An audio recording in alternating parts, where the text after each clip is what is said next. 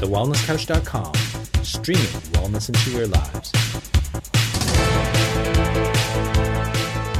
Welcome to 100 Not Out, featuring your hosts Dr. Damian Kristof and Marcus Pearce.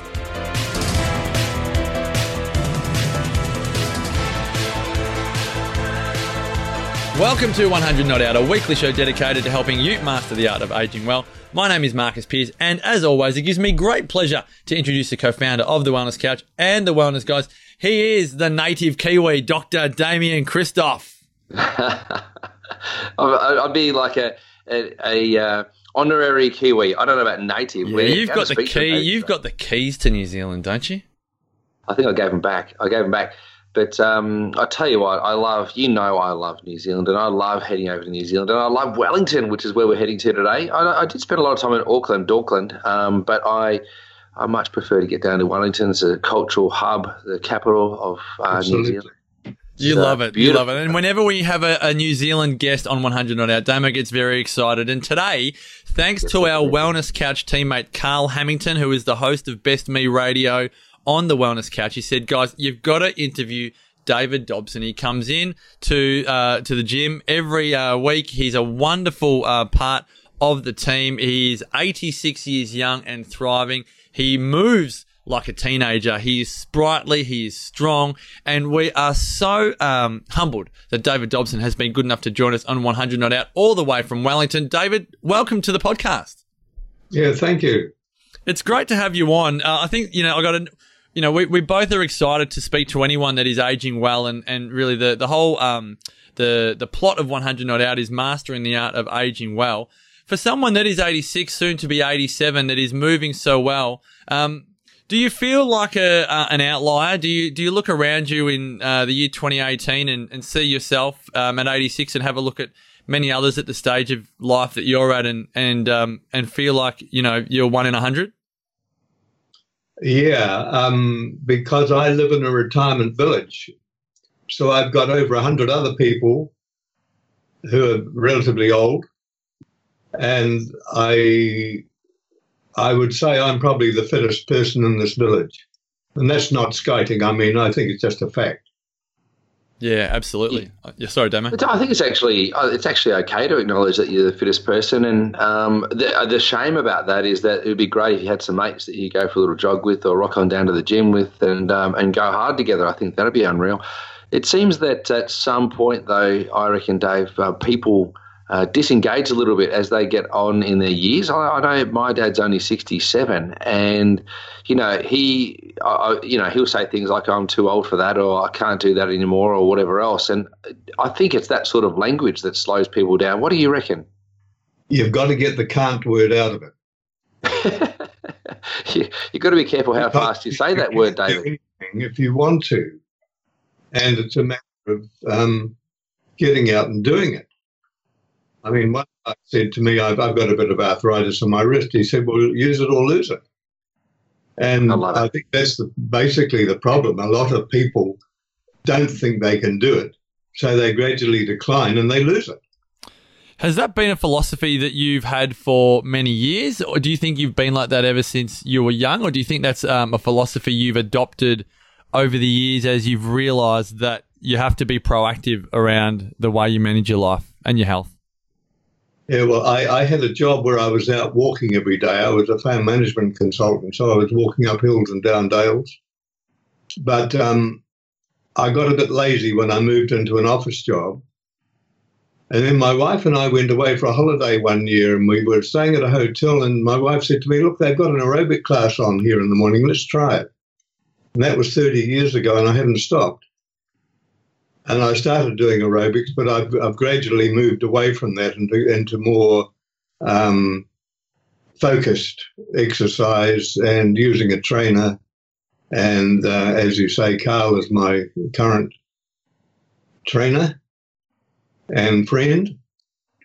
And um, we just work away at things now and uh, and look at the things that are appropriate for my age. Yes um, so that I, I, can retain flexibility, mobility. I can do an Asian squat and get up from it quite easily.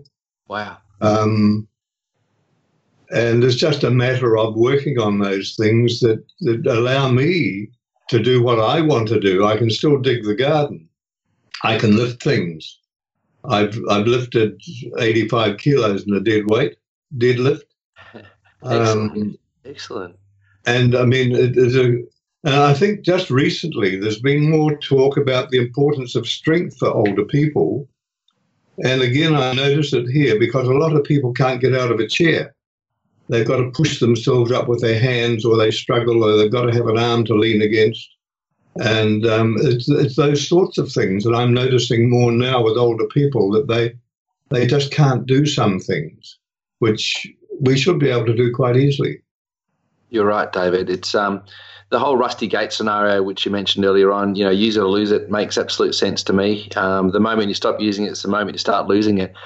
I yeah. uh, I love that um, that you can acknowledge that you know doing a deadlift of 85 kilograms is important, and you know to be able to continue to do that, I think that it's a pretty slippery slope once you uh, get to the point where you can't lift yourself out of a chair. In other words, you can't um, carry yourself. And there's a whole lot to do with uh, memory and retention and mental aptitude, cognition, concentration, uh, with the ability to move. And so you must be pretty sharp too, I would expect. Are you still reading? Are you still speaking? Are you giving lectures anywhere? What are you doing these days? Yeah, I. Um, I've been. Uh, we have a, a group uh, or an organisation in New Zealand called SeniorNet, where uh, older people teach other older people to use computers.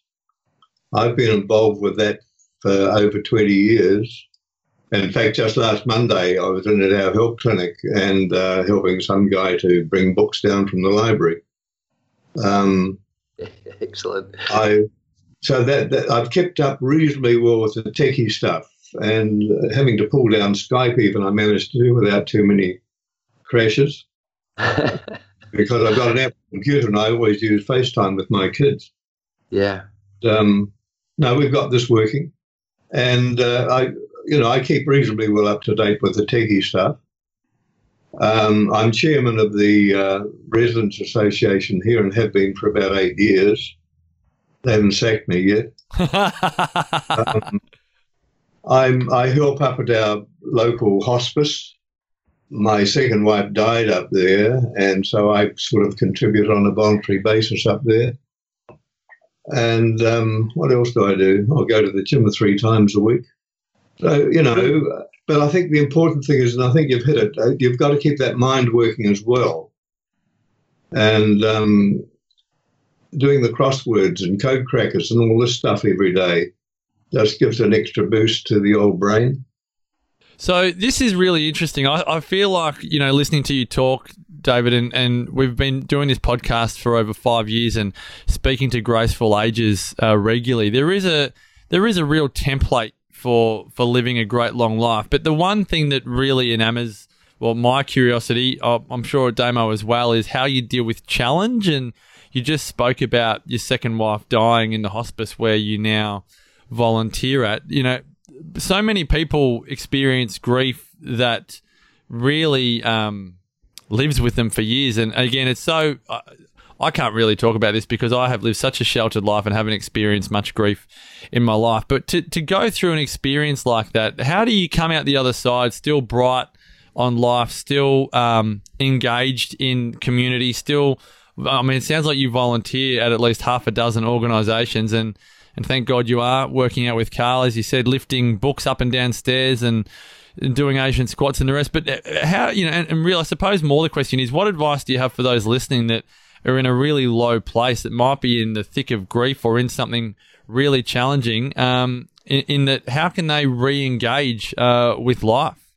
Uh, that's a hard question, and um, I think because I was looking after my wife for about four years, I think you do a lot of grieving without realizing it during that time, towards the end, particularly, so that when the final day comes, you've sort of, in some ways, have got through a lot of it. Um, it's like, a path, it's like a like a gradual path to reconciliation of what's going on. Like you kind of get to the point and go, okay, that's done. Yeah, it's sort of like that. Yeah. You don't forget them. No, of course not. Still cry. Yeah. But um, And I also wrote the story of my life. And I put quite a lot of effort into that period, particularly for my stepdaughters who were both away at the time, so that they understood what was going on. And I think by writing it all down too helped a lot. And um, but I was able to move on and get on with life without too much problem. I've always been able to be on my own and be happy on my own. I haven't had to rely on having company all the time. I've always had something to do, and um, I think that helps. Um, I see people here who have lost partners, spouses, and um, yeah, they they struggle at times, and everyone is different, and you can't tell anyone how to do it. Yeah, some people get through it pretty well, and some people are broken. Go and go and join something. Go and do this. Go and do that. You've got to work through it yourself. It's a bit of a human nature thing to shoot on people, isn't it? Like people like to tell you how to do things. Um, David, um, I play golf, and I love it. I love playing golf. Um, I'm 45 years old soon, and uh, and I'm young, and and I find that the more I play golf, um, the more I notice little aches and pains, little things, you know, kind of creep in. I might get a sore knee after a game, or I might get a sore elbow after a game, but it doesn't stop me. It doesn't stop me from playing, and then I'm more motivated to go to the gym and do more work and make sure that I, I stay fitter and stronger. Yep. What, at what point did you feel aches and pains in your body, and do you still feel aches and pains in your body now that you're so fit? Yeah, um, I'm lucky at the gym. Carl and his colleagues at the gym, two or three of them are well versed in massage and they know their anatomy. And I actually went through a, a we had a, a, session with one of our trainers there who went through all the areas of the body on rollers and balls and roll guards and all this sort of stuff. So we get a lot of support in help in being able to rehabilitate. And I had a wonky hip a while back and it was giving me a bit of chip. And doing some exercises, doing rolling and getting a ball into the tight spots. Um, it's been fine in the last few weeks. I've got a shoulder. It's interesting. I, I, I think using a computer and using a mouse particularly, I've got a, an Apple mouse is quite nice to use, but having that right shoulder forward, you know, you're sort of reaching forward to the mouse. Right and I think I've had a bit of RSI in my shoulder, so we're working on that at the moment, loosening up that uh, pec major and pec minor, and and getting that back and getting that getting that shoulder right back down onto the floor again.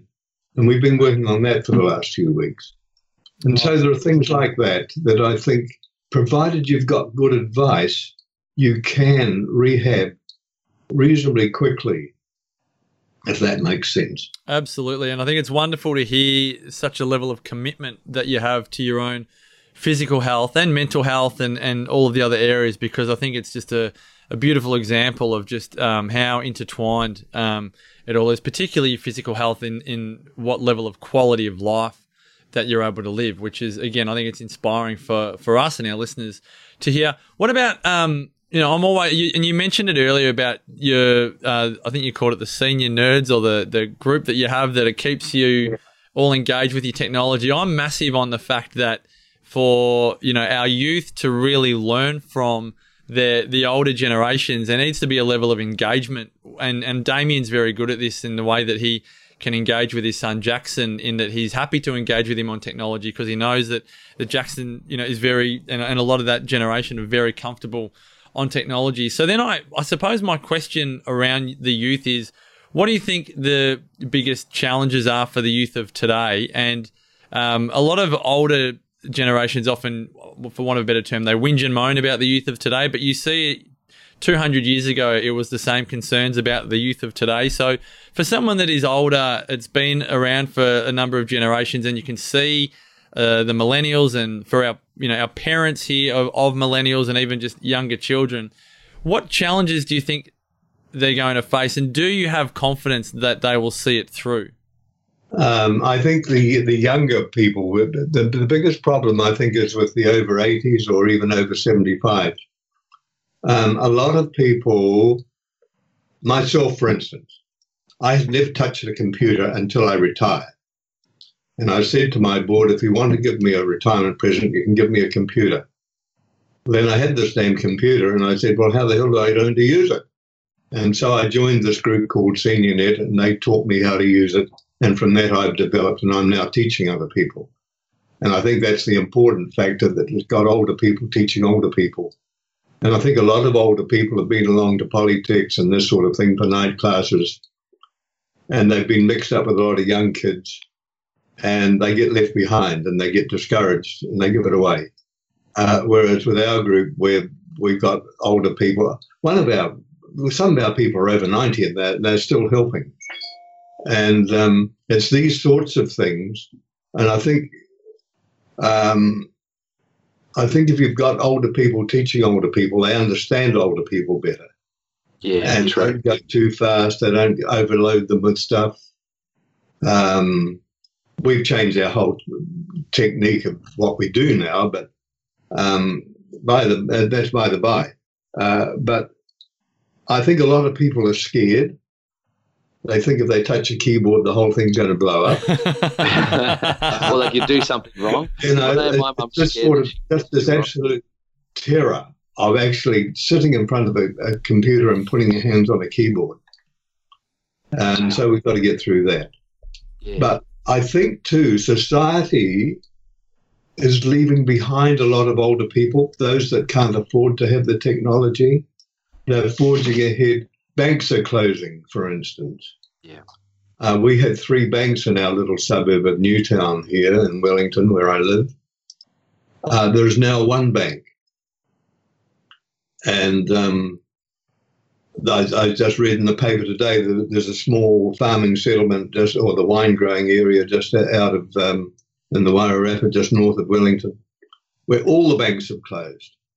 yeah, wow. And, you know, one person there runs a retirement home or rest home and says, "Well, none of my people uh, can have got a bank handy now. A lot of them don't have the technical skills to do their banking online. Mm. Um, how do we manage?" And I think, in some ways, I think the older generation has been left behind.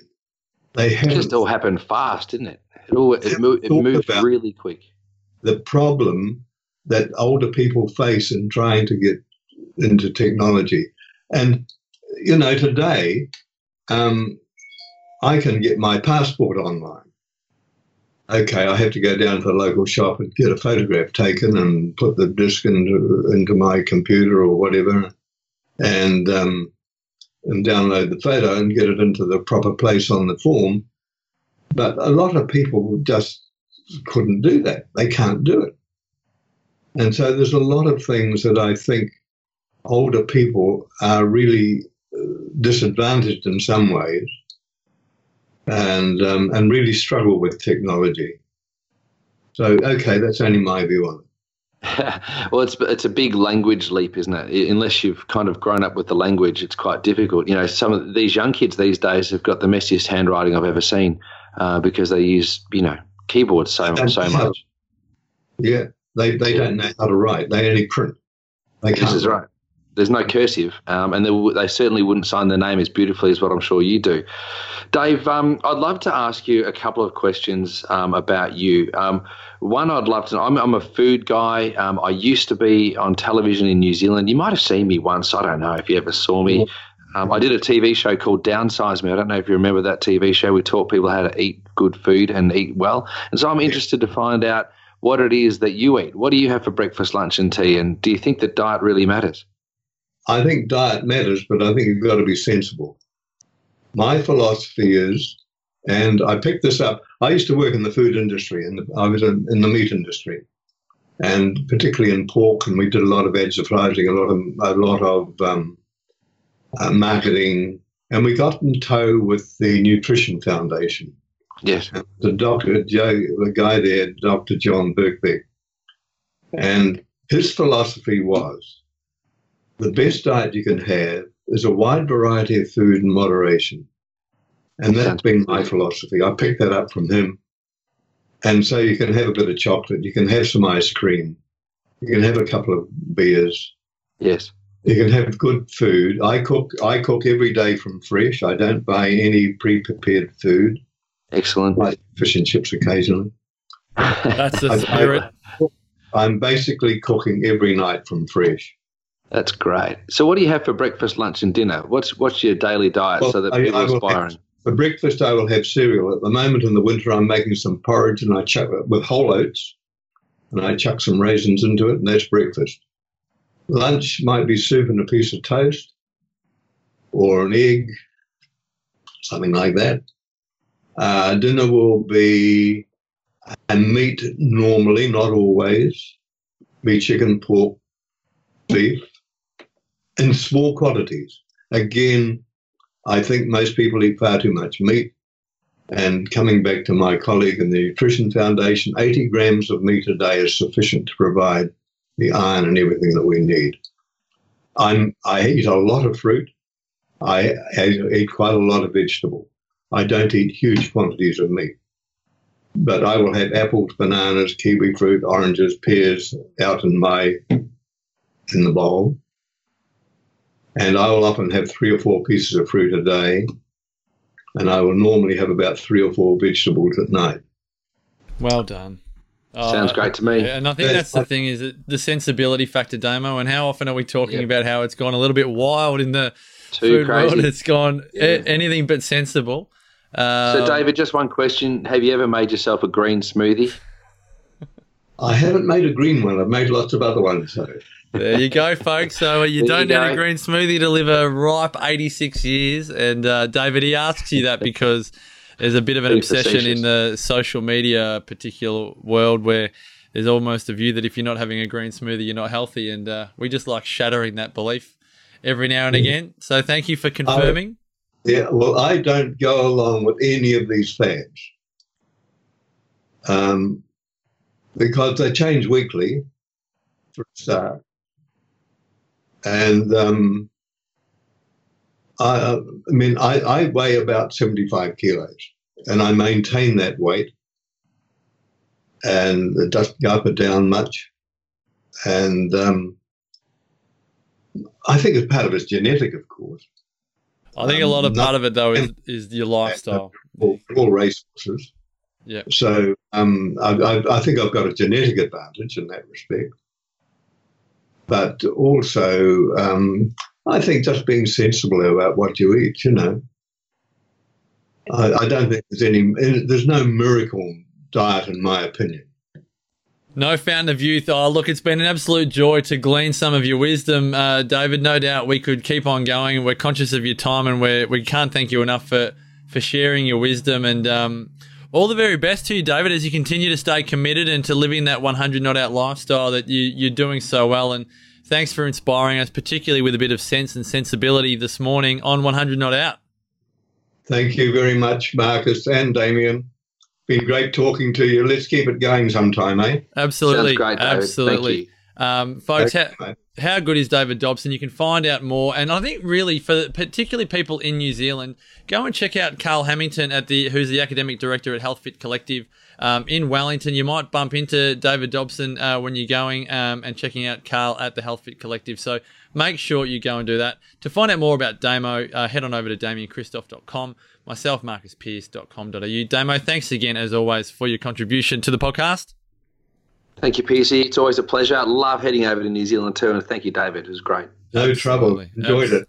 And a big shout out to everyone who makes this this podcast possible. Our editor, Joseph Tomo, Rosie Garner, who does our social media. And remember, we'd always love your feedback. Head on over to thewellnesscouch.com. Check out the entire range of podcasts available, including the number one show, The Wellness Guys. And as always, until next week, continue to make the rest of your life the best of your life. This has been a production of TheWellnessCouch.com. Check us out on Facebook and join in the conversation on Facebook.com forward slash The Wellness Couch. Subscribe to each show on iTunes and check us out on Twitter. The Wellness Couch, streaming wellness into your lives. Whilst the Wellness Couch presenter endeavor to provide accurate and helpful information to their listeners, these podcasts cannot take into account individual circumstances and are not intended to be a substitute for health and medical advice from a qualified health professional. You should always seek the advice of a qualified health professional before acting on any of the information provided by any of the Wellness Couch podcasts.